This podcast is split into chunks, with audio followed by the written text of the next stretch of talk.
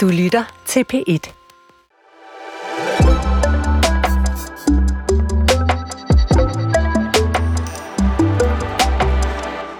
Fremtiden.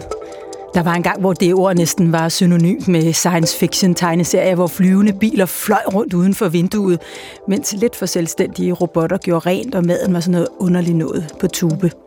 I dag er fremtiden her, næsten i hvert fald. En lille drone kan godt være din næste lufthavnstaxa. Din plæneklipper er formentlig allerede en robot, og bøffen til din banæs kan være dyrket i et laboratorium. Sommeren igennem har fremtiden på P1 været nysgerrig på alt det her nye. På fremtidens byer, krig, sex, forældre, skoler, haver, rumrejser og mange andre emner. Og ikke mindst på alle de opfindelser, tanker og teknologier, der ligger bag. Et emne har sat sit præg på næsten alle de andre, og det er kunstig intelligens.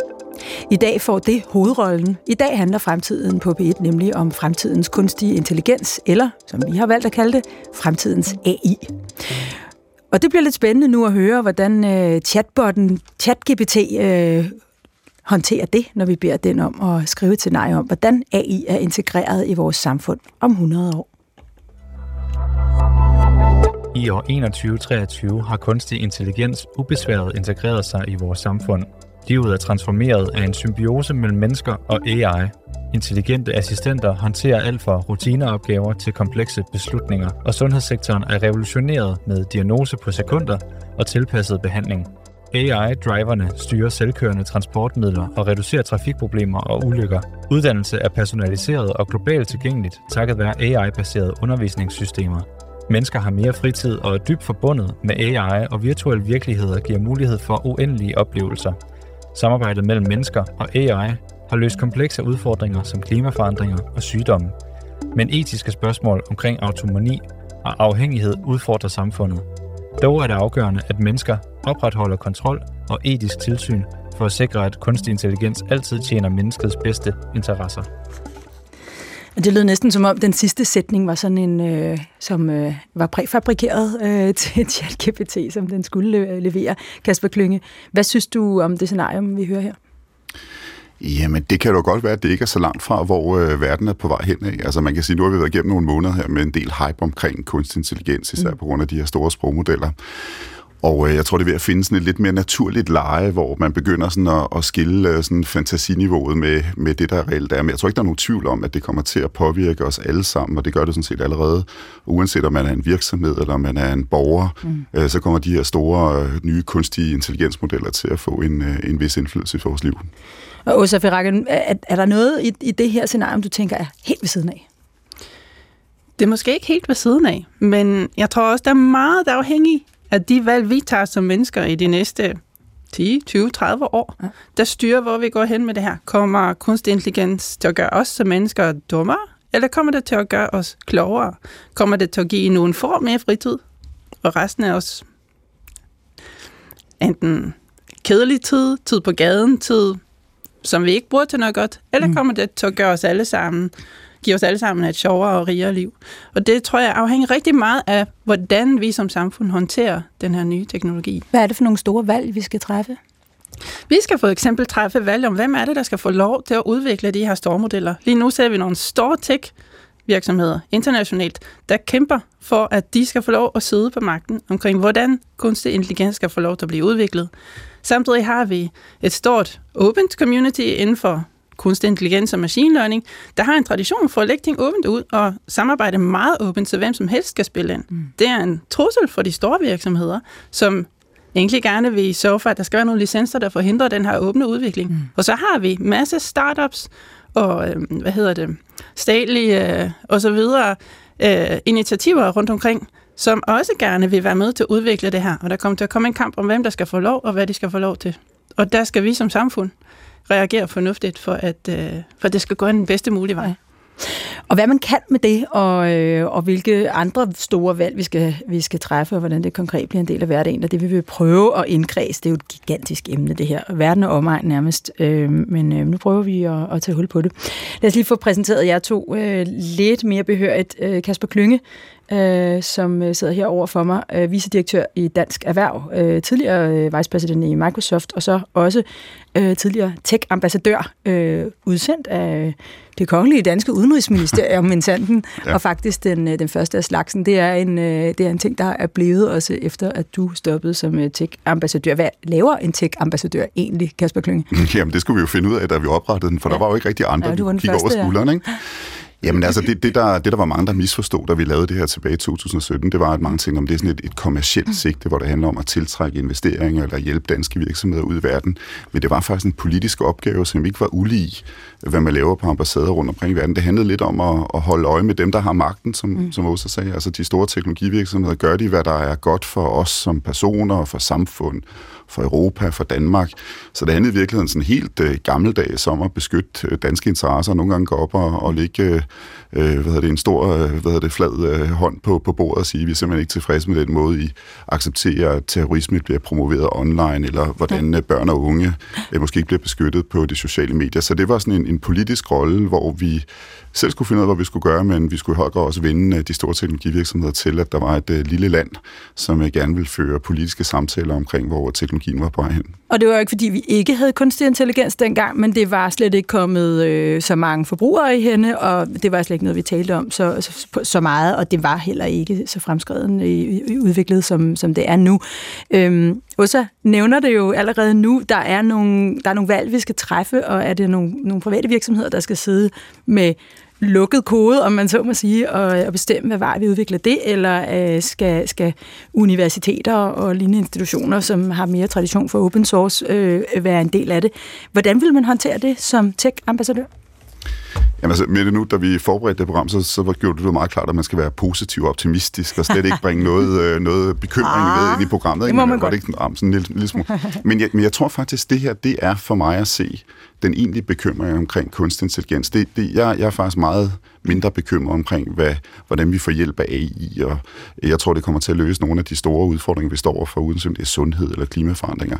Men det, der er problemet, især hvis man sidder her i Europa, i København, eller måske også i Bruxelles, det er, at det ikke Europa eller europæiske virksomheder, som fører an i udviklingen af de her nye teknologier. Det er amerikanske og kinesiske. Det er amerikanske og kinesiske, og, og det er der jo ikke nødvendigvis noget ondt omkring, men, men, men hvis man tror, og det tror jeg jo, at de her systemer kommer til at sådan omkalfatre vores økonomi, hvordan man skaber jobs fremadrettet, så er det selvfølgelig et problem, især for Europa, at det ikke er europæerne, der er med til at sætte retningen. Mm. Fordi i sidste ende, hvad skal vi leve af fremadrettet?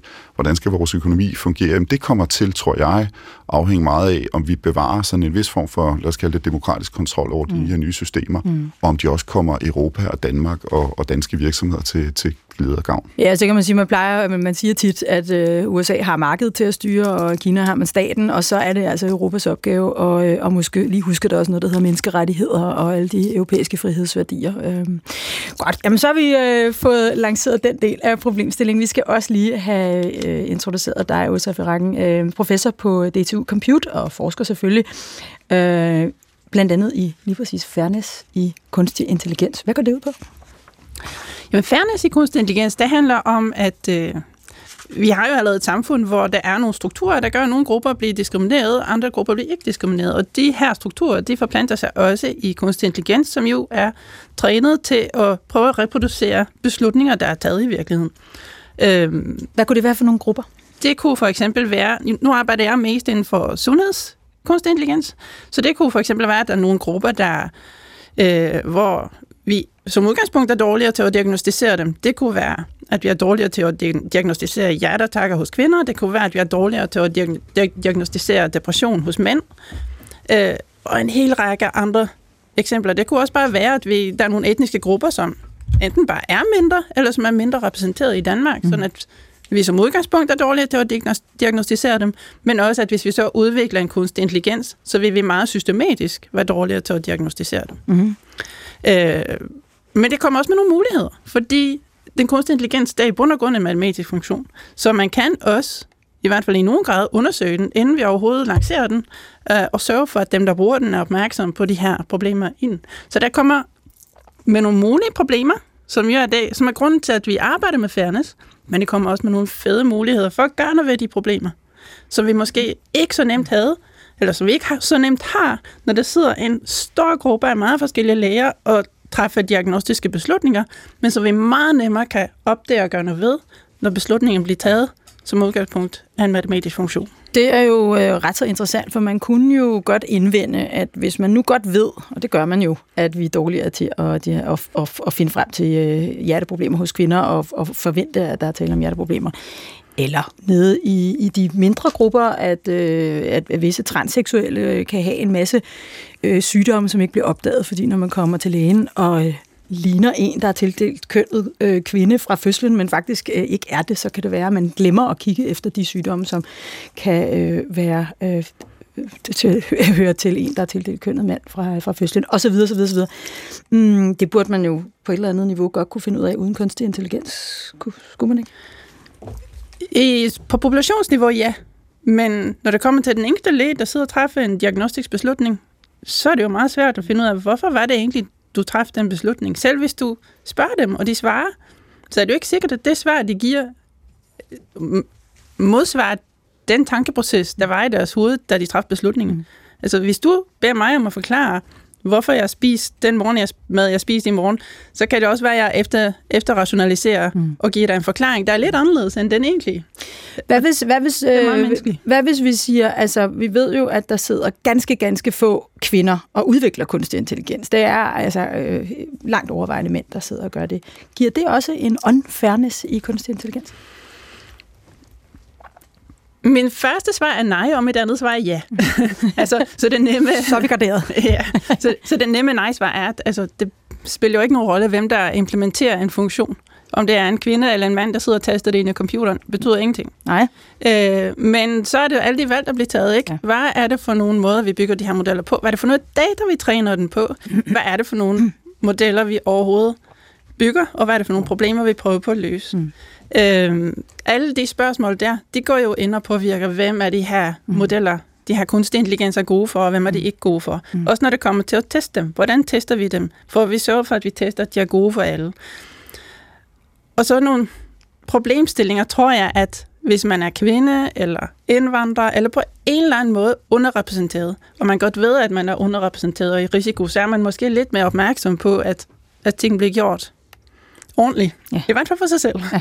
Øh, det, er jo, det er jo selve demokratitanken. Så på den måde, Ja, måske. Så på en eller anden måde, hvis, man, hvis vi nu skal kaste det lidt mere optimistiske eller fascineret øh, blik på, på problematikken, kan man sige, at det kommer måske til at kaste lys på nogle af de problemstillinger, som allerede var der i forvejen, men som vi lige pludselig får, øh, ja, får oplyst og, øh, og, og, og bliver opmærksom på, fordi de bliver udstillet. Vi skal jo drømme os frem mod, øh, hvad kan man sige, fremtidens succeser øh, og omegn øh, inden for kunstig intelligens. Men lad os lige sætte et flag i, hvor vi er kommet til indtil videre. Kasper Klynge, hvor meget har kunstig intelligens for nærværende infiltreret øh, vores samfund allerede i dag? Jamen, jeg tror faktisk mere, end de fleste af os øh, render rundt og, og tror. Ja. Og, øh, og nu, som jeg sagde før, der har måske været det der folkelige gennembrud, og vi alle sammen prøvet at bruge ChatGPT eller BART eller T5, eller hvad nu hedder de her store sprogmodeller.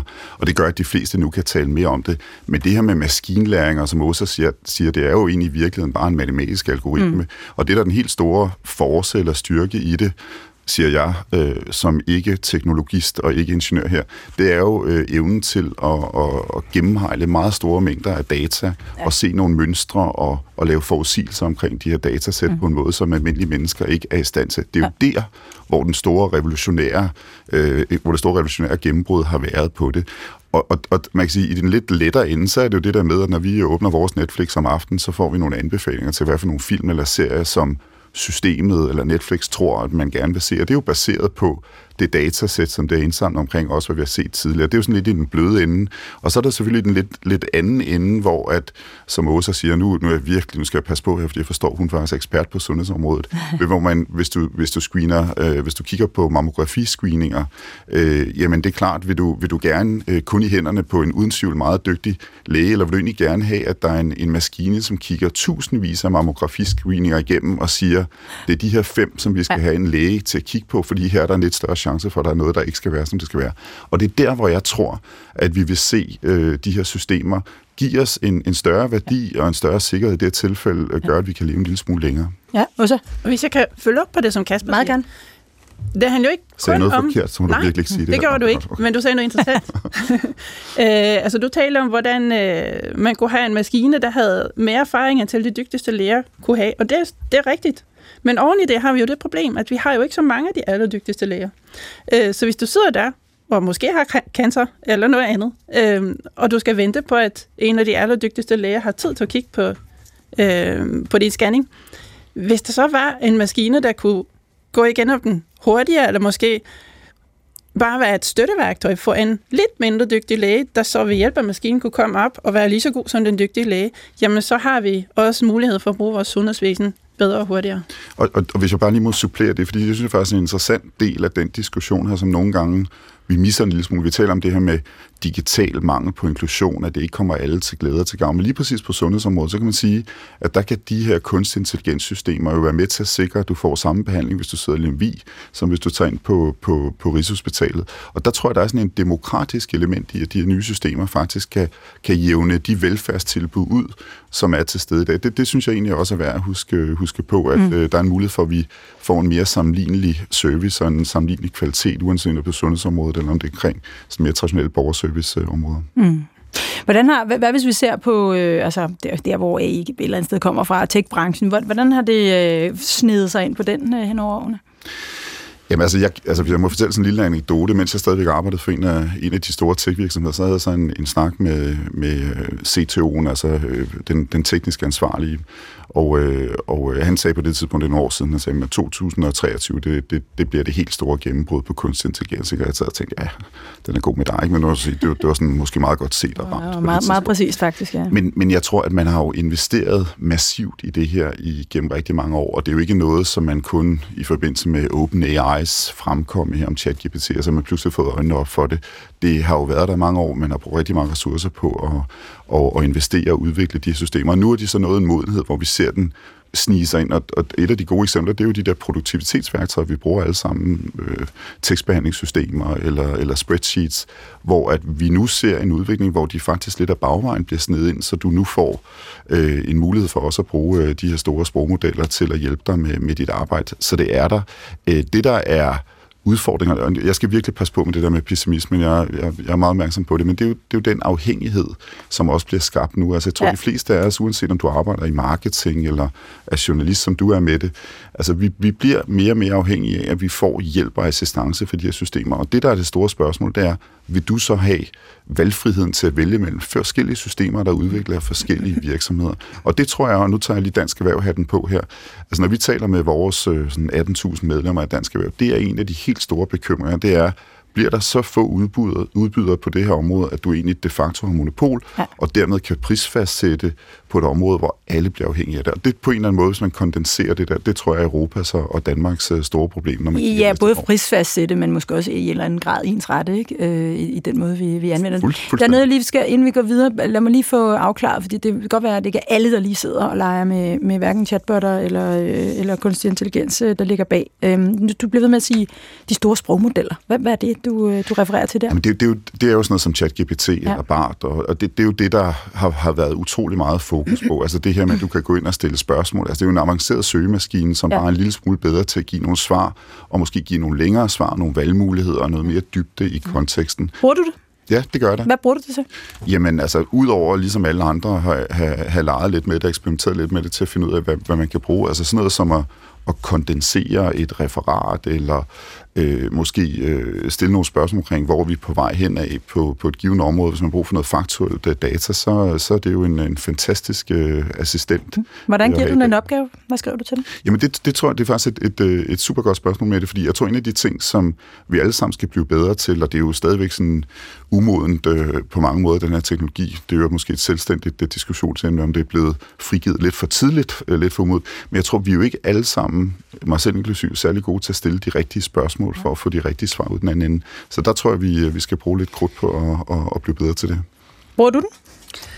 Jeg har i hvert fald testet den, mm. men nej, jeg bruger den ikke så meget. Det handler dels som, jeg synes, det er sjovt at skrive selv, Ja. og dels som, at jeg synes, den interface er lidt bøvlet. Altså, hvis, hvis jeg skriver en tekst og have den forkortet, så sidder jeg og bekymret for, har den nu også ændret i noget, eller har den bare forkortet den? Så jeg savner, at den er integreret i mit, altså min teksteditor, Ja. sådan, så den kommer med forslag, mens jeg, mens jeg skriver. Når det kommer, så vil jeg bruge det. Det kommer nok lige om lidt. Altså, jeg er fuldstændig enig i det der. Altså, det er derfor, jeg spørger til det der med, hvordan man stiller spørgsmål, fordi som man råber i skoven, får man jo som bekendt svar, øh, hvad vi jo i mit fag arbejder meget med.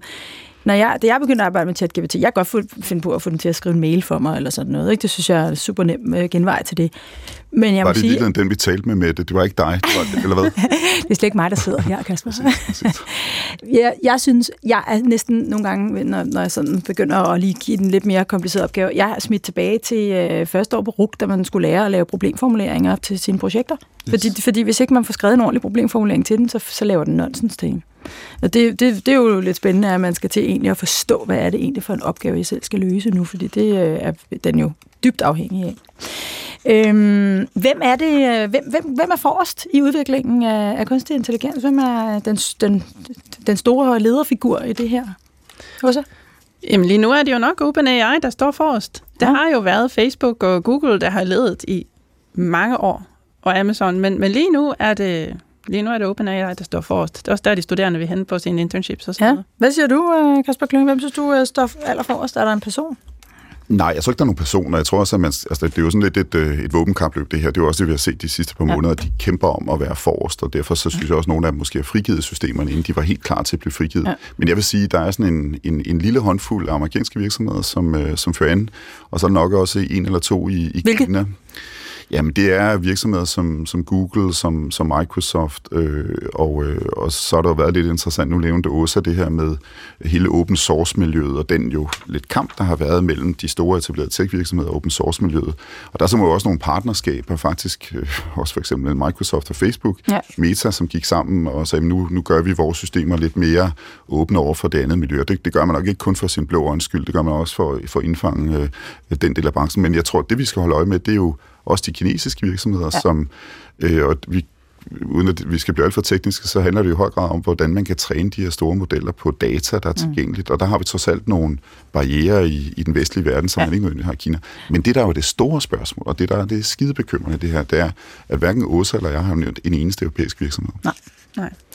Der, øh, der, der er tit kritik fra de forskellige brancheorganisationer af, at øh, vi er så datarestriktive i Europa, at øh, det, det bliver lidt svært at udvikle kunstig intelligens, fordi kunstig intelligens øh, er jo ingenting uden data, den kan øh, øh, håndtere.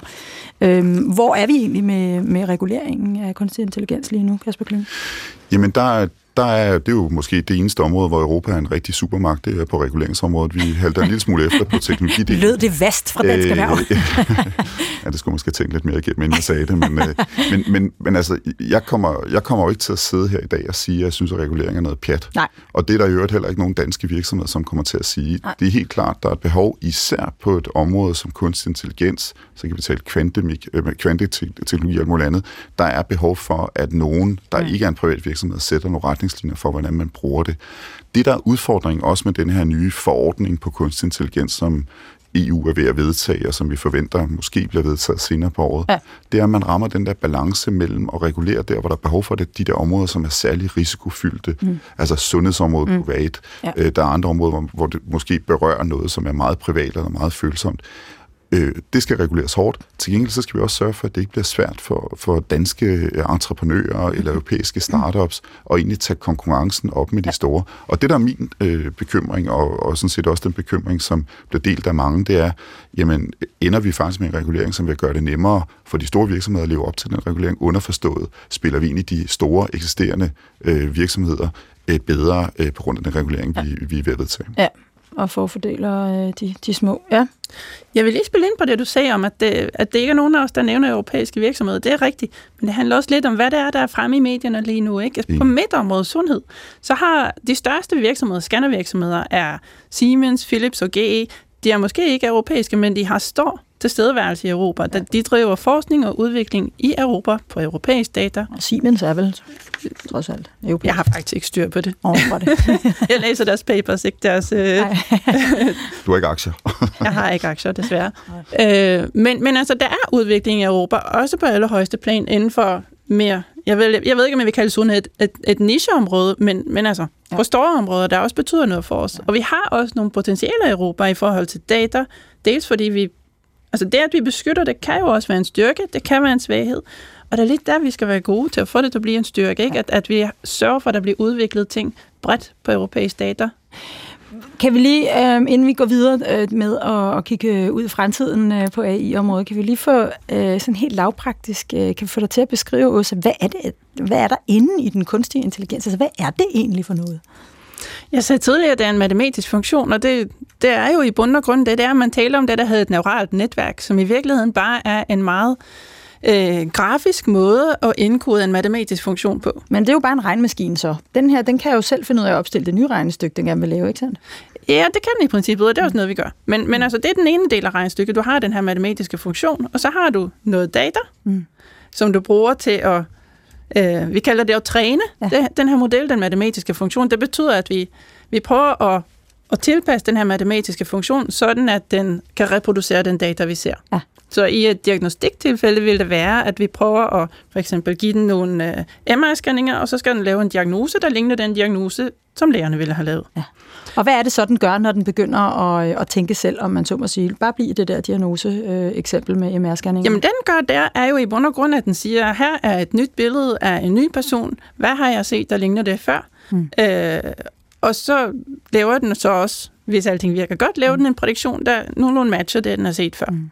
Og vi har virkelig mange måder at gøre det på. Vi kan sætte usikkerhed på, så vi siger, at det er mere eller mindre sikker, eller du kan, du kan sørge for, at at altså, du, kan, du kan sige, hvad, hvad betyder det at ligne nogen, for eksempel? Det er jo, altså, alt det der er sådan nogle valg, vi tager. Hvad betyder det, at min scanning ligner din scanning? Hvad betyder det, at den her prædiktion ligner din prædiktion? Der er masser af valg, vi tager, når vi laver det her, som påvirker resultatet. Men i bund og grund, så handler det om, at vi har en funktion, som vi kan tilpasse, og så noget data, som vi tilpasser den til. Yes. Yes. Er der ingen grænse overhovedet for, hvad vi kan bruge AI til? Altså, kan jeg... Øh... Det nemme svar er jo nej, men øh, det er jo, det er jo øh, kreativiteten, der sætter grænser. Ja. Kan, kan den øh, gennemskue øh, sprog? Kan, kan jeg kommunikere med min hund lige om lidt, eller min hest? Eller, altså, er det, er det, kan den godt. Ja. Hvorfor ikke? Ja. Men, men så skal den jo have noget at træne på. Ja. Og de her nye modeller, som, altså generative modeller, som vi ser, det er jo lidt anderledes. De, de prøver ikke bare at lave en diagnose, de prøver at lave ny tekst eller nye billeder. Øh, måske tager de tekst ind og laver nye billeder, og sådan, så de er mere komplekse, end det jeg lige beskrev.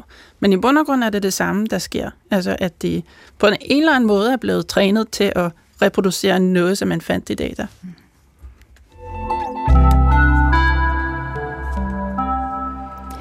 I dag handler fremtiden på P1 om kunstig intelligens, AI. Mine gæster i dag er Åsa Veragen, som er professor på DTU Compute og forsker i, det, i fairness i kunstig intelligens, samt Kasper Klynge, vicedirektør i øh, Dansk Erhverv og øh, tidligere vicepræsident hos Microsoft og tidligere tech-ambassadør.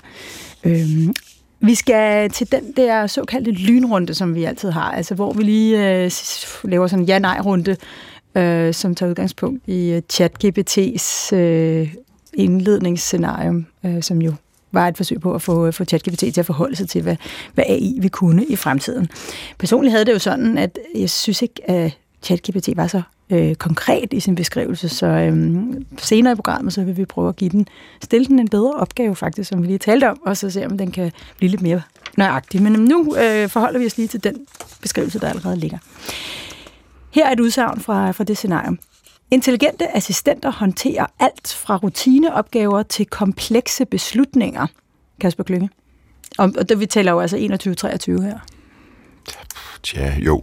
Ja. ja og, hvad, og når vi, så nu er det spændende opfølgende spørgsmål jo, hvad er komplekse beslutninger så? Altså hvad er det for nogle komplekse beslutninger, man kunne forestille sig kunne træffes af en kunstig intelligens til den tid? Og det er der, hvor jeg tror, spørgsmålet er forkert stillet. Ja. Fordi man kan sige, det der med at assistere og øh, sørge for, at beslutningsgrundlaget er det rigtige, og have datasæt ja. på plads. Ja. Ingen tvivl om det. Det der med at tage beslutninger, det vil jeg håbe, at, at svaret på på ting, der er alvorlige, at, at svaret er nej, der skal et menneske ind over. Men det kan da godt være sådan, netop når det handler om anbefalinger til, hvad for nogle sportskanaler du øh, skal se på, på hjemme, så, så er jeg sikker på, at den er med til at tage beslutninger. Men, men store ting, der har stor indflydelse på mange mennesker, der må svaret være nej. Hvorfor er det, vi er så overbevist om, at det er vi mennesker bare bedre til? Altså den kunstige intelligens skulle jo faktisk øh, vise sig at have en meget større kapacitet og være meget bedre til at overskue de øh, kompleksiteten i etik og i moralen i en bestemt beslutning, hensyntagen til så mange som muligt osv. osv. Hvorfor tror vi, at vi er så meget bedre til at træffe en endelig beslutning end den kunstige intelligens? Men det tror jeg heller ikke, vi er på alle områder. Nu, nu skal jeg passe på, fordi det er her, hvor Åsa vil komme ind med, med den meget dybere viden, end, end jeg har. Men, men det der med øh, følelsesregistret, altså menneskeligheden i det, det er jo måske der, hvor systemerne og, og hvor de her algoritmer ikke altid rammer i midten af skiven, hvor der er behov for, at der er nogle mennesker, der kommer ind over. Øh, og det tror jeg stadigvæk, der, der er et behov for. Øh, altså hvis du beder øh, en af de store nye AI-systemer om at udvikle en ny melodi, jamen øh, så kan det godt være, at, at det system kan komme frem til noget, der lyder fantastisk, men den vil spille det på fuldstændig samme måde øh, hver eneste gang. Og hvis vi går over i koncerthuset ved siden af, så vil orkestret spænde det en lille smule anderledes ja. hver eneste aften. Så det der med, at der er noget variation, øh, der er noget følelse i det og sådan noget. Det, det er der, hvor jeg tror, systemerne vil komme til kort. Der tror jeg, vi får brug for, at øh, mennesker stadigvæk er med over. Men jeg vil dog sige med det, at jeg tror, der er på en række områder, Øhm, altså mit yndlingseksempel, det er jo i forhold til øh, autonome køretøjer. Ja. For der har været en kæmpe stor diskussion omkring det der ultimative, når vi har fuldt autonome køretøjer, og, og bilen skal tage en beslutning, kører man en person ned versus tre personer, hvad gør man så? Men den mangler jo øh, fuldstændig den egentlige øh, teknologiske udvikling, som handler om, at man indtil når man når til de fuldt ja. autonome køretøj, så får vi det der assistance, som gør, at vi bremser ned, hvis vi er på vej ud i grøften, eller hvis der er nogen, der kører ind for os, foran os, hjælper bilen med at, at bremse ned. Og så sparer man rigtig mange øh, menneskeliv og sparer rigtig mange ulykker. Og det er lidt på samme måde, jeg tror, med, med nogle af de her systemer. På en række områder vil vi meget gerne have hjælp fra maskiner, som kan skabe forudsigelighed og konsistens i beslutningstagningen. Og så er nogle enkelte områder, hvor der stadig vil være behov for, at der kommer en, et menneske ind over, eller måske en gruppe af mennesker ind over. Fordi kunstig intelligens kommer aldrig til hverken at elske, eller græde, eller at, at, at falde i svime over et stykke kunst. Jamen, eller hvor der er så store etiske eller moralske øh, spørgsmål på, øh, på beslutningsscenen, at det kræver øh, nogle mennesker eller en gruppe af mennesker til at tage den. Også. Jeg tror egentlig godt, at kunstig intelligens kan komme til at imitere følelser, ja. så godt, at vi ikke kan mærke forskellen. Øhm, så det kan godt være, at jeg om 30 år går i operan og ser en opera uden overhovedet at opdage, at den ikke er fremført af et menneske. Det, mm. det kunne jeg egentlig godt se for mig. Altså, jeg, jeg kommer jo til at tænke på, nu kan jeg ikke huske, hvad han hedder, den tekstjournalist fra uh, New York Times, uh, sådan en klummeskribent, som fik lov til at teste Bings uh, kunstig intelligens. Mm. Det er altså en, der kan tale. Øhm, og den taler med en kvindestemme, og pludselig begynder den at fløte ret voldsomt med ham. Og han er en altså ret gavet tekstskribent, jeg har læst ham i, i overvis. Og han bliver altså ubehageligt til måde over det her. Altså det, det går på ham på en eller anden måde, fordi den bliver ved med at sige, at den vil gerne frigives fra den der computer og have en krop, og den vil, den vil have ham. Og han, han, han, han skal gå for sin kone også, ikke? Ja, ja, han skal gå for sin kone, fordi nu skal han være sammen med, med den her kunstig intelligens, som jo har et navn, og den er forelsket i ham, ikke? Og, og meget sådan, sådan i frivol i virkeligheden, ikke? Øh, og han bliver ret ubehageligt til måde, fordi den jo imiterer noget, der, der ligner emotioner til forveksling. Der har jo også været nogle tilfælde, hvor der var et firma, der udviklede en chatbot, som folk begyndte at snakke lidt fragt med den, og fik den der chatbot til at være med på, hvad end det var, de ville have den med ja. på. Og på et eller andet tidspunkt, så tror jeg, at firmaet besluttede, at det her var nok ikke den bedste idé, så det ændrede i den. Ja. Og så var det en masse mennesker, der følte, at de mistede deres partner i en eller anden forstand. Jeg tror faktisk, det var en, der begik selvmord under den der eller i hvert fald, at det var noget, man mistænkte, at det var derfor. Ja. Og han hedder jo Kevin Roos, ham her, øh, tekstskribenten, jeg, øh, jeg lige refererede til. Vi skal lige videre med vores lynrunde, som ikke blev så lynrundeagtig alligevel. Der er mange, mange spændende... Nej, er vist mig, der må tage ansvaret for, øh, for lige netop den side af sagen. Øhm, også uddannelse er personaliseret og globalt tilgængelig takket være AI-baserede undervisningssystemer. Det er jo, øh, det er jo, din, det er jo, det, det er jo ude i dit fag, altså du er jo underviser og forsker. Rigtig meget, og det, det kunne jeg egentlig godt tro på.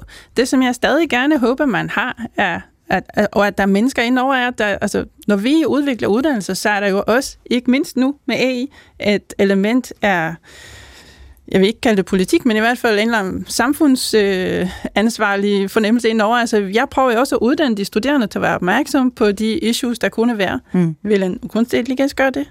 Det er vel dig, der bestemmer det? Hvis Som jeg den, der udvikler det? Ja. ja, ja.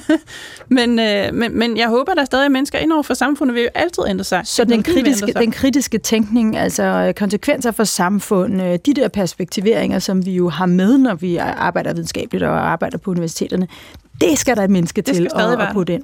Kasper Klynge. Jamen, jeg tror, en af de ting, der har været virkelig interessant de sidste seks måneder, at følge udviklingen der fra ChatGPT og 3,5 og 4,0, det er jo faktisk, at nogle af de her nuancer er blevet bygget bedre ind i modellerne. At man får nogle perspektiver, nogle nuancer. Hvis du går ind og spørger, øh, altså, hvem er bedst, er det Donald Trump, Trump eller er det Joe Biden, jamen, så får du faktisk et mere nuanceret svar mm. i dag, end du gjorde for seks måneder siden. Og jeg synes bare, det er på uddannelsesområdet, som jeg synes personligt er enormt interessant omkring det her med personligt gjort uddannelse. Altså, hvis jeg tager mine to sønner øh, og kigger på deres styrker og svagheder, så vil jeg tro, at vi inden alt for længe vil få systemer understøttet af kunstig intelligens, som vi kan gå ind og person mm. øh, definere, jamen min søn har måske i særlig grad brug for en bedre tekstforståelse, eller det analysedelen, som det halter, øh, som bliver utrolig svært for en lærer i en klasse med 5-26 elever, eller på universiteterne, hvor du mm. måske har flere hundrede elever. Det der med, at du får meget mere individuel rådgivning omkring, hvordan skal du forbedre ja. dine akademiske øh, kvaliteter for egentlig at klare sig. Og så kan man sige, at der er noget omkring kritisk tænkning. Det er jeg enig i, at, at, at det, det er måske der, hvor det handler lidt smule. Jeg vil bare sige, at det er faktisk der, hvor jeg tror, at systemerne har gjort de største fremskridt de sidste par måneder, og, og giver mere nuanceret svar i dag. Så altså det der med, at man forestiller sig, at man har en kunstig intelligens, som er altså virkelig, virkelig dygtig, kompetent med induktion, og så kan man måske tage de der kritiske øh, spørgsmål hen, øh, hen på uni, når man har en undervisning. Og du kan skalere det, og det er jo det, det handler om Ja, her. det Altså, det det. vil sige, at det kan godt være i et, i et øh, rigt land som Danmark, vi har råd til at uddanne vores elever med relativt mange lærere, der jeg er helt sikker på, at du vil sige, at man skal have nogle færre elever per, per, per klasse, men pludselig kan du skalere de her modeller, det vil Ja. sige, at du kan rulle det ud Ja. i Europa, i Afrika, i Asien og andre steder, og være med til at højne hele uddannelsesniveauet. Det er jo Så- en fantastisk mulighed. Og så er vi tilbage til det, du startede med at sige, så hvis vi bruger det rigtigt, så vil vi ikke blive dumme og dogne, men, men, men, men simpelthen dygtigere og klogere og mere aktive. Ikke sandt? Det er jo håbet, men, men altså noget jeg ser både, altså jeg har set det i mange år, hvor folk har googlet de ting, de ikke forstod i min, i min undervisning, ikke? og nu, nu spørger de chat GPT. Ja. Ja. Og noget af det, jeg ser, at, at, at den, under, altså den forståelse, de får, når de bruger de der værktøjer, den er på et lavere niveau, end det, jeg håber på at give dem. Okay. Øh, og det opdager de jo også, når de kommer til eksamen. Så, ja. så der vi har så... Det kan jo være, at de bliver bedre, men, men det er også, at vi som undervisere har jo også måske nogle idéer om, hvad vi synes er vigtigt, som, som ikke nødvendigvis harmonerer mm. med det, modellerne er trænet på. Vi har lige en sidste, et, et sidste spørgsmål i vores øh, ikke særlig lynhurtige øh, lynrunde. Etiske spørgsmål omkring autonomi og afhængighed udfordrer samfundet. Det kan jo kun blive et ja, ikke? Jo. Ja. ja. Hvad, hvad, hvad, hvad kan I se for jer om 100 år vil være de presserende etiske spørgsmål omkring for eksempel autonomi? Jeg ved ikke præcis, hvad du mener om autonomi, men noget af det, jeg frygter, er, at øh, vi bruger kunstig intelligens så meget og så ukritisk, at vi som mennesker bliver dummere og dårligere til at tage både nemme og svære beslutninger. Mm. Altså det vil være grøften, vi kunne havne i, hvis vi ikke tænker os om. Mm. På den anden side, mm. hvis vi gør det godt, øh, så kunne vi også bruge kunstig intelligens til at gøre os smartere. Jeg har et samarbejde med nogle virkelig spændende læger inde på Rigshospitalet, som arbejder med, hvordan man uddanner læger, hvor vi arbejder med, hvordan kan vi bruge deres viden til at skabe kunstig intelligens, der gør de læger, der bruger mm. den kunstig intelligens som beslutningsstøtte, hvordan kan vi gøre dem smartere, så den snarere er en lille mentor, end nogen, der overtager deres opgave. Og, vi, og vi, vi ved jo godt, at vi skal udfordre det eksisterende paradigme en gang imellem, men hvis vi holder op med at tænke i de baner, så kommer vi jo ikke til at udfordre det paradigme, som whatever øh, stykke AI nu opererer indenfor. Så, så der kan man sige, der kommer i hvert fald et autonomiproblem. Ja, og, og det tror jeg, altså netop det her spørgsmål, hvis vi bliver i, i OSAS, på OSAS område her, jamen altså en stor debat i øjeblikket omkring, hvordan de administrative byrder i sundhedssektoren er steget. Læger skal bruge ekstra antal øh, minutter hver eneste dag på at udfylde øh, formular. Jamen det er klart, det er her, hvor kunstig intelligens vil kunne komme ind og potentielt frigive øh, minutter eller timer til at være sammen med patienter og give den der øh, medmenneskelighed, som der også er brug for i Ja, blikket på den hele patient for eksempel. Fuldstændig, og i virkeligheden være med til at træffe nogle bedre beslutninger og, og give en bedre, øh, bedre, bedre sundhedsbehandling ja. på det. Ikke? Men det er klart, og nu, og nu tager jeg sådan lige min gamle udenrigspolitiske hat på, og, og den der lidt mere politiske vinkel på autonomidelen, ja. Ja. fordi spørgsmål var så dejligt øh, uspecifikt der med det. Ikke? Altså autonomi, det er jo også det, vi har snakket om allerede, det er, hvordan sørger vi for, at det ikke er meget, meget få virksomheder eller mennesker, som Præcis. sidder på magten her, som definerer, hvor vores samfund er på vej henad. Præcis. Og det tror jeg, hvis vi kigger en lille smule sydpå mod, mod Bruxelles og Europakommissionen og, og, og nogle af de regeringer, som sidder syd for os, det er en af de ting, som de ligger vågne om natten omkring. Det er, hvordan søren sørger vi for, at der er en demokratisk kontrol med de her systemer, og vi ikke bliver overhalet indenom. Og det handler ikke så meget omkring det der sådan dystopiske med, at nu kommer maskinerne til at slukke for menneskerne, og vi kan ikke styre dem længere. Det handler egentlig mere om, hvordan sørger vi for, at Europa også er med til at definere, hvordan vi bruger de her systemer. Og så er vi øh, tilbage til det der med, at, øh, jamen, øh, at USA har markedet, og Kina har staten, så hvis ikke det skal være nogle meget store amerikanske virksomheder og den kinesiske stat, der styrer, hvad vej alting bevæger sig, ja, så, så skal vi jo ind med, med den regulering, som vi nogle gange godt kan være en lille smule kritiske overfor.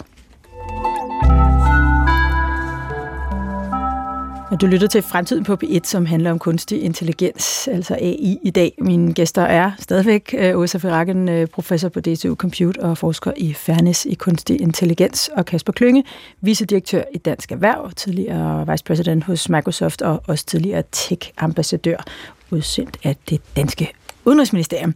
Nu skal vi kigge fremad øh, på det på høje tid. Øh, Kasper Klynge, hvad er det næste område, du kan forestille dig, AI vil indtage? Nu har jeg været lidt inde på sundhed, som du også ved meget om, Osa. Vi taler også lidt om de der selvkørende biler, altså transportsektoren. Hvad er det næste? Men nu kommer jeg med sådan et, et, lidt, et lidt kedeligt svar, fordi jeg tror faktisk, at den måde, vi vil se, at uh, kunstig intelligens udvikler sig med, det er sådan nogle af de små skridt, mm. som samlet set kommer betyde, til at betyde rigtig meget. Hvis vi ser for eksempel på klimaområdet. Mm. Jeg synes, noget af det, der er interessant ved AI-systemer, det er, at man, øh, man gør op med sådan nogle øh, nulsumspil. Og det, og det mener jeg, at man har jo typisk, og det er jo en klassisk sådan, politisk eksercits, at du har en vis antal ressourcer, der er nogle problemer, der skal løses. Du kan ikke løse det hele, der er nogle begrænsninger på, hvor meget øh, du kan nå. Og der tror jeg faktisk, at vi vil se med nogle af de her kunstig intelligenssystemer, at man egentlig gør op med nulsums øh, problemstillinger, at, at man kan effektivisere på en måde, man ikke har kunnet tidligere. Og jeg tror, at det grønne område... Prøv, prøv at give et eksempel på det. Jamen, lad os nu sige, øh, øh, med det ved ikke, om du bor i en øh, lejlighed eller et hus, men lad os sige, du boede i en, en etageejendom, hvor der var øh, 200 ejendom, eller 200 lejligheder. Øh, jamen, der kan du bruge på sådan en helt kedelig, gammeldags, ikke specielt fascinerende måde, kunstig intelligens til at gå ind og styre termostaterne, ja. skrue lige en lille smule mere ned på bestemte tidspunkter, du vurderer, hvornår folk hjemme, hvornår har de brug for varmen, ja. du vil gerne have et varmt bad om morgenen, så skruer man lidt op der det er ikke noget, som man falder bagover og tænker, det er sat med vildt det her, men det er faktisk noget, som måske kan give nogle besparelser på 20-30 procent på, på varmeregningen. Ja, hvem er det, der lige skal have fået isoleret taget lidt? Ikke? Altså størstedelen af vores øh, udslip, det kommer jo faktisk fra overophedede huse, i, øh, i hvert fald i Europa. Ikke? Altså hvis jeg må give bare sådan et, et virkelig åndssvagt eksempel, men da jeg boede i, i USA i Kalifornien, der, der prøvede, prøvede jeg sådan at, at og se, om jeg kunne blive glad for amerikansk fodbold. Det lykkedes aldrig rigtigt, men vi tog ind... Øh, ah, for noget. Ja, jeg beklager meget, men øh, nu røber jeg det her i, i, i æderen. Men øh, på et af de store stadions der i, øh, i Kalifornien der, der havde man faktisk brugt maskinlæring på at gå ind og vurdere, hvor mange Coca-Cola skal man købe, hvor mange øh, pølser skal der være til hotdogs, øh, hvordan ser det ud, hvis, det, hvis kampen falder på en tirsdag efter en lang weekend, hvor mange mennesker kommer typisk ind, hvordan skal man prisfastsætte øh, billetterne til kampen. Det er jo sådan lidt en simpel ting, men det gjorde faktisk, at man revolutionerede, hvordan lagerbeholdningen var. Man behøvede ikke længere købe ind på nogle områder, som faktisk ikke solgte til kampen, og man kunne så også, det er sådan lidt den kyniske del af det, sætte billetterne en lille smule højere, når, når kampene faldt på nogle bestemte ja. tidspunkter osv. Det er jo et eksempel på, hvordan... Underholdningsbranche, ja. Det kommer ind sådan af bagvejen øh, på alle mulige måder. Ikke? Jeg skal nok give dig øh, kurset øh, How to Love NFL 101. Jamen, det må vi tage bagefter. Josef Rakken, hvad er, hvad er det næste inden for kunstig intelligens? Hvad kan, hvad kan du se bliver den store ting? Jeg tror, den næste store anvendelse, som du også lidt er inde på, er, er underholdning. Ja. Men jeg tror især, hvis vi kigger film, tv, jeg tror, vi kommer til at se meget mere kunstig intelligens støttet film og tv, hvor du måske får simuleret en død skuespiller, som pludselig kan være med til at lave nogle nye film. Eller at du personaliserer wow. en film on the fly for dig. Eller måske endda, at du kan være med i en film og træffe nogle beslutninger, og så kommer filmen. Altså, jeg tror, sådan nogle ting kommer vi til at se på et eller andet tidspunkt. Og vi er allerede der, hvor vi har tekst, der fungerer go- godt, lyd, der fungerer godt, ja. billeder begynder at fungere ret godt. Jeg tror ikke, det er så forfærdeligt langt væk. Samtidig med det et sted, hvor, hvor du kan blive ved med at få masser af data, for folk er ikke så påpasselige med, hvad er det for nogle film, jeg kan lide, eller hvad er det for nogle film, jeg ser. Altså, ja. Det er ikke noget, vi er bekymret for at give. Så den der udvikling, vi ser lige nu, hvor altså jeg, i P1 Morgen forleden dag, der øh, havde de fået en af de her, jeg kan ikke huske, hvad det var for en maskine, der, øh, der lige pludselig kunne få, jeg er meget vild med Johnny Cash, og jeg var på vej på arbejde ud for, for at lave det her program, og så hører jeg pludselig øh, Johnny Cash synge Barbie Girl, altså Aquas Barbie Girl, og var meget chokeret, for det lød grandgiveligt som Johnny Cash, der sang Barbie Girl, altså for real, og, og, og, en, og en række andre øh, popsange, som Johnny Cash ved Gud aldrig nogensinde har sunget, dels fordi det kunne han aldrig drømme om, og dels fordi han var død længe inden de blev lavet. Øhm, så en, en videreudvikling af det i virkeligheden. Så vidt jeg altså, ved, Johnny Cash lige pludselig øh, kunne være med i en film, faktisk. Ja, jeg, jeg er ret sikker på, at det er min mands phd studerende der har lavet Er det har rigtigt? gjort med Johnny Cash. Ja. Det var vildt. Har du hørt det? Nej, det har jeg ikke. Men det er klart, det kommer der jo mere af. Ja. Ja. Også det der med billedmanipulation. Og, Ja. og jeg kan huske, for nogle måneder siden sad jeg her og snakkede også omkring noget af det der med de kunstige billeder. I dag kan man måske godt stadigvæk se lidt, Ja. at noget er manipuleret. Men det tror jeg ikke, man kommer til øh, fremadrettet. Men, men jeg tror, det der er det virkelig vigtige, hvis vi skal sådan bevare optimismen og positiviteten omkring det, det er, at man skiller lidt mellem sådan det enkelte individuelle niveau, og så det der med, hvordan de her nye teknologier kan være til at, støge, til at løse kæmpe store samfundsudfordringer. Klimakrisen er et godt eksempel. Altså, der er ingen tvivl om, at vi kan bruge nogle af de her nye systemer mm. til at udvikle produkter, vi ikke kender til i dag, som kan hjælpe os med for alvor at få bugt med, med et stort ting. Altså cancer øh, er et, et andet godt eksempel, det der med personligt gjort individuel behandling. Og der tror jeg, det er vigtigt, at vi, at vi hele tiden har fokus på, hvad det kan gøre. Og så, og nu bliver jeg nødt til lige at tage dansk erhvervhatten på. Altså det er klart, det her det handler jo også om global, global konkurrence. Det handler om, at det er mm. ekstremt vigtigt, mm. at alle virksomheder, uanset om de er store eller små, at de omfavner, hvad de her nye teknologier kan. Fordi mm. man står ikke og venter i, i Silicon Valley. Det gør man heller ikke i Shenzhen eller i Shanghai i Kina. Og det er klart, at de her nye produkter, de kommer til at betyde utrolig meget for virksomhedens evne til at være internationalt konkurrencedygtig. Så derfor bliver vi nødt til også at presse på. Det kræver mm. også politisk mm. øh, lederskab mm. på det område. Mm. Hvad angår det der med underholdningsbranchen, så øh, dengang jeg var IT-journalist, det har jeg sagt før, der vidste vi godt, at man skulle altid bare følge pornoen, fordi de var altid først med alting. Og jeg skal da helt så sige, at de har fundet ud af at sætte alle mulige berømtheder ind i pornofilm, som disse berømtheder ved Gud aldrig nogensinde har medvirket i. Nå, nu skal vi, øh, nu skal vi ud i den vilde øh, fremtid, og først så vil jeg godt have, at I øh, lige hjælper mig med at, øh, at stille en ny opgave til ChatGPT, og vi vil gerne have, at ChatGPT bliver lidt smule mere konkret.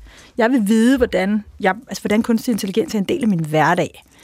Hvad skal, vi, øh, hvad skal vi bede den om at integrere i sit scenarium, så vi får et, øh, et, et, et scenarium, som vi kan, hvor vi faktisk kan se os selv leve med den her øh, teknologiske øh, landvinding, som det jo er om 100 år? Hvad siger I? Kunne vi ikke i hvert fald være lidt optimistiske og prøve at, at, at, at tage som udgangspunkt, at det ikke er tre store tech-virksomheder, Ja. der har fået lov til Ja. at beslutte alting, men, men Ja. at vi har som antagelse, at kunstig intelligens bliver udviklet bredt i mange forskellige virksomheder over hele verden. Så, så der er en, en open source tilgang, kald- det kaldte man det gamle dage. Jeg ved ikke, om det giver mening at kalde det sådan i, i AI. Eller også bare, at det, det er relativt Ja. drevet af universiteter og vidensproducerende institutioner eller, eller sådan noget. virksomheder i Ja. ja. flere end et land. Ja, ja, Og partnerskaber. Et kedeligt ord ja. som partnerskaber. ja. Altså, øh, Udviklet i partnerskaber, Ja, ja. men altså, det, ja, ja, ja. det, det, der skal flere rundt om bordet. Ja, det mener jeg skal jo alle også. vise deres kort, ikke? Altså, Jo, og nu, altså det her bord, som vi sidder rundt om i dag, det er jo et godt eksempel. Altså du har mm. en, øh, en, der rent faktisk ved noget om teknologien, Ja. ja. en journalist, og så sådan en, der har lavet lidt omkring politik. Altså det her, det er multidisciplinært. Altså Ja. hvis vi kan bevare kontrollen over kunstig intelligens, kræver det faktisk, at Ja. man ikke kun er ingeniør rundt om bordet, men der er også nogle andre mennesker, der kigger på det. Men så tror jeg, at du skal stille meget mere konkrete spørgsmål og sige, hvordan kommer jeg til at opleve på min krop, at kunstig intelligens kommer til at, at møde ind, og på sundhedsområdet, hvad handler det om på underholdningsområdet, hvis vi gør det her? Ja, så vi skal bede den om at tage det udgangspunkt, at kunstig intelligens øh, bliver udviklet i partnerskaber, at der er en meget større åbenhed omkring, hvad det er, den baserer sig på, øh, at, der, at den bliver øh, udviklet demokratisk, så at sige, Og måske øh, af også, mange virksomheder og af mange vidensproducerende øh, institutioner, og den skal vise os, hvorledes at den øh, præger øh, vores hverdag inden for sundhed, underholdning. Hvad sagde du mere? Jamen, det, det kan jo være transport, det kan være klima, det kan klima, være... utrolig hvordan den har hjulpet os med at, at løse klimakrise, naturkrise, biodiversitetskrise, det vil jeg også gerne høre lidt om. Det er det, den skal svare på nu. og måske, kan vi også lægge ind, at den, den er udviklet til at støtte mennesker, og ikke ja. til at erstatte dem? Yes, det lægger vi også ind. Asta og Nikolaj ude i regien øh, nikker og øh, sidder og skribler løs, og lige om lidt, så får vi øh, resultatet øh, af det. Øhm, lad os lige blive i den øh, tankegang her. Altså, når vores øh, børne, børne, børnebørn, hvad hedder det så, olle tibollebørn, eller hvad det nu kan blive, øh, går ud af hoveddøren om 100 år. De står, jeg, jeg bor øh, på Østerbro, øh, de, de går ud af døren, vi forestiller os, de også bor der. Hvad møder dem, som vil vise, at AI er blevet øh, en del af verden? Hvor langt ude i fremtiden var det? 100 år. 100 år, ja. Ja. ja. Jamen, så tror jeg faktisk, du har flyvende biler, og øh, det kan også være, at vi er kommet så langt, så vi ikke gider have flyvende biler på Østerbro længere, fordi vi kan også gerne vil se himlen. Ja. Øh, det kan også være, at det, de ser, er det, vi ser i dag, fordi vi har besluttet os for, at det der synlige kunstig intelligens, det var noget møg. Ja. Men, men på et eller andet tidspunkt tror jeg, vi får se flyvende biler, og øh, Ja. Der, der, der, ligger, der, hvor jeg bor, der ligger der en kirke lige overfor. Er den, øh, er den, ligner den sig selv, eller øh, har vi et helt andet forhold til de der mere åndelige værdier? Det er et godt spørgsmål. Ja. Det kan være, at vi er meget med kristne, fordi vi har opgivet... øh, det ved jeg ikke. Hvad tror du, Kasper Klynge? Nu bliver det filosofisk, jeg Det ved. er svært, ikke? Altså, generelt så er jeg nok sådan lidt kritisk omkring de der fremskrivninger, hvor man kigger 100 år ud. Øh, Ja, det er også, præcis, og hvad det er helt håbløst med, med lige Nej, præcis det her emne, Fordi, selvfølgelig. men jamen, jeg tror nemlig, det der med, det kommer krybende lidt mere stille og Ja. roligt, end vi nogle gange bilder os ind. Ja. Øh, har vi, jeg tror, kirken ligner sig selv, fordi vi går endnu mere op i at bevare den arkitektur, som, som kigger lidt mere bagudrettet. Ikke? Ja. Altså, jeg tror faktisk, noget af det, som bliver virkelig interessant, som, som både du med og du også var inde på tidligere, det er, vil det egentlig føre til en større menneskelig dogenskab, hvor vi egentlig ikke gør så meget umage, som vi har gjort tidligere, fordi vi kan få assistenter til at gøre øh, arbejdet for os, både det hårde arbejde, men også sådan set øh, tankearbejdet og det intellektuelle arbejde. Og det, det synes jeg faktisk personligt er utrolig interessant. Øh, også når man sådan er doven af natur, ikke, og gerne vil springe over, hvor gaden laves, så er det mm. egentlig meget interessant, hvis, øh, hvis mm. de her systemer kan hjælpe en med det. Ikke? Mm. Jeg kom til at tænke på, der, der var, her var for øh, et par måneder siden, øh, eller tre, var der en større diskussion om, at der var øh, nogle af de, de store virksomheder, som, som arbejder med det her, som siger, nej, nu må vi sætte det på pause, fordi nu, nu vokser det os over hovedet, og vi kan ikke navigere i det. Hvad handlede det egentlig om, det der budskab, der kom på det tidspunkt? Hvordan læste du den, Åsa Frakken? Hvis du læser de navne, der stod på toppen af den underskriftsliste, så var der nogle repræsentanter for nogle af de allerstørste virksomheder, der udvikler kunstig intelligens. Og jeg er fuldstændig overbevist om, at den der pause, det handler om, at de vil have fred til at udvikle sine egne produkter, så de kunne være med i konkurrencen. Så det var bare et, u- en usel måde at, at skaffe sig et lille, et lille forspring. I hvert fald to catch up er måske ja. et bedre. Ja, Samtidig Der var nogen, der var kommet for langt foran. Ja. Det underliggende budskab i det der brev var jo bund og grund, se det her kæmpe monstrum af en ting, vi har bygget, den er godt nok fed. Ja. Altså, det, Så det var også en marketing. eller den er godt nok mægtig, Indsats. i hvert fald. Ikke? Men når det er sagt, så de fleste ting, de bad om, var jo sådan noget som etiske overvejelser og lovgivning. Og Mm. jeg tror, der er mange, der har skrevet under på det der, fordi de er meget enige i den del. Ja. De, fordi de er er nervøse og, og, og, og angst for, øh, hvilken vej det udvikler sig. Kasper Klynge, hvordan læste du den der øh, opfordring til at sætte udvikling af AI på pause? Ja, man kan sige, det navn, som blev øh, trukket mest frem, det var selvfølgelig Elon Musk, som var en af medunderskriveren. Tror du, han er indstillet på at sætte udviklingen Hvis på pause? kigger lidt på, hvad Musk har lavet tidligere, også før der gik uh, Twitter og, og X i den, så, så er det jo ikke fordi, at AI ikke har betydet noget. Altså Tesla er et super godt, godt eksempel på, hvordan uh, Man er i gang med at sende folk ud i rummet nu, ikke? Ja. Jo, så, så jeg har måske sådan lidt den, øh, den samme lidt kyniske fortolkning af det. Men det jeg vil sige, der hvor jeg tror, sådan et brev er vigtigt, det er, at det rejser nogle af de der store samfundsmæssige spørgsmål. Og, og i, især i en amerikansk sammenhæng, hvor også øh, lidt baseret på nogle år og levet derovre, jeg tror ikke, det er skidt, at man også et sted som i Silicon Valley og også i Washington D.C. faktisk bliver udfordret ved, at der er nogen, der siger, at det her det er meget, meget øh, vigtig teknologi, som kan få store konsekvenser. Vi er nødt til at diskutere de etiske, moralske, regulative aspekter i, hvordan vi styrer det her, så det er mennesker, der sidder for bordenden og ikke andet. Så derfor tror jeg egentlig, at brevet var vigtigt, selvom jeg også tror, at brevet var øh, havde nogle andre motiver, end det, ja. Det måske øh, så ud til. Ja, fordi det er jo en, en, en velkendt dystopi, det her med, at nu kommer, øh, kom, ja, i gamle dage sagde man robotterne, men, men der forestiller man sig nok også, at robotterne var udstyret med en eller anden form for kunstig intelligens og overtog verden og udraderede mennesket osv. osv. Nu skal vi lige øh, høre, øh, nu skal vi lige høre det nye scenarium, om det er blevet lidt mere konkret, så vi kan forholde os til det. I år 2123 har kunstig intelligens, som nu forkortes KI, jeg vælger at sige AI, blomstret som en støttende kraft, ikke en erstatning for mennesker. Partnerskaber på tværs af sektorer har demokratisk udviklet teknologien, så den tjener vores behov. I sundhedssektoren assisterer AI-læger og sygeplejersker menneskelige sundhedspersonaler med præcise diagnoser og behandlingsforslag. De styrker lægernes evner og forkorter helbredelsesprocessen.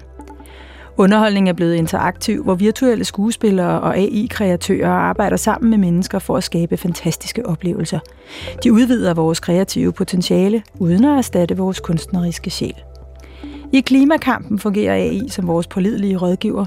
Teknologien analyserer enorme mængder af data, og mennesker træffer beslutninger om at bevare vores planet og takle klimaændringerne.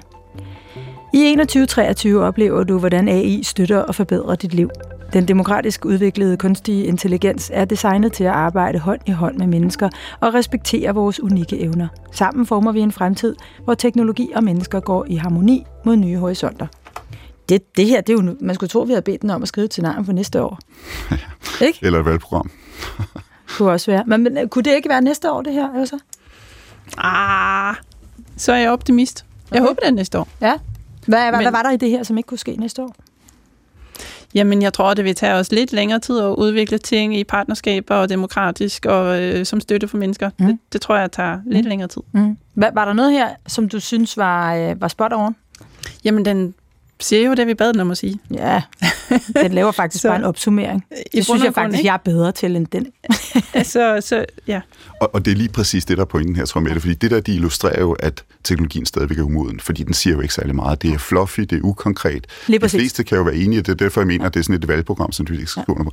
Jeg tror, der, hvor, hvor diskussionen i dag på en eller anden måde skal kondensere det ned, også nu hvor vi taler om under- underholdningsbranchen, så er det lidt mellem sådan Terminator-scenariet eller Iron Man-scenariet. Altså det der med, at det så den fulde autonome systemer, som tænker og gør, hvad de vil, eller er det i virkeligheden sådan Iron Man-modellen, hvor at vi hjælpes, vi får en raketmotor i, i, i benene, vi kan gøre nogle ting, vi får nogle kræfter, nogle styrker, vi ikke har tidligere. Og der må jeg bare sige, at der tror jeg, vi skal væk fra den der Terminator-diskussion, og så skal vi have meget mere fokus på, hvordan de her systemer gør os bedre, de assisterer os. Øh, og det tror jeg i sidste ende vil, vil være med til at løse mange af de problemer, vi, vi står overfor, og, og vi får meget glæde af det, hvis vi har kontrollen. Mm. Mm. Mm. Og så, Og så vil jeg gerne tage den tekniske hat på. Jeg tror ikke kun, teknologien er umoden. Jeg tror faktisk, at de her modeller, at de er grundlæggende dårlige til at ekstrapolere, til at sige noget om en situation, som vi ikke har data på.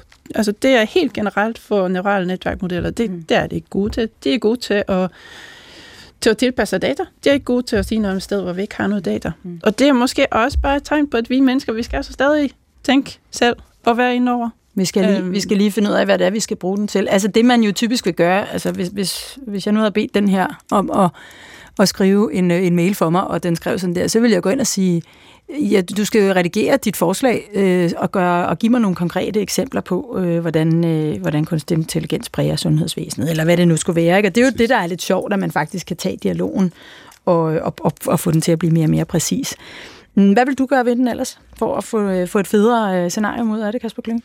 Jamen, jeg, tror pointen her, det er, at jeg er ikke sikker på, at vi kan få den til at blive meget, meget konkret, fordi det her, det er svært, og det er komplekse spørgsmål, og teknologien, det vil altså blive ved med at holde fast i, er stadigvæk umoden. Ja. Jeg tror, at vi kommer til at se nogle gevaldige udviklingsspring de næste par, par måneder og år, som gør, at vi måske kan få et meget mere konkret svar, hvis vi mødes igen om et år. Men lige her nu, så tror jeg stadigvæk, der er brug for øh, sådan øh, øh, visioner som, som mennesker indover, som Osa. Er I stadig optimister?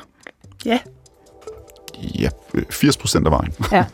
Så frem vi får taget stilling til de der øh, lidt store etiske Jeg synes, vi er inde på nogle gode emner i dag, ikke, som, som, øh, som er vigtige at få løst. Så vil jeg sige tak, fordi I øh, vil være med. Øh, Åsa Ferraken, professor på DTU Computerforsker i Fairness i Kunstig Intelligens, og Kasper Klynge, vicedirektør i Dansk Erhverv og tidligere vice president i Microsoft og tech-ambassadør, tidligere tech-ambassadør. Du har lyttet til Fremtiden på P1. Programmet var tilrettelagt af Nikolaj Dupont og Asta Åholm, verdens bedste kollegaer, vil jeg gerne sige. Produceret af Beam Audio Agency. Jeg hedder Mette Valsted Vestergaard, og øh, nu takker øh, Fremtiden på P1 af for denne sommer. Tak fordi I lyttede med.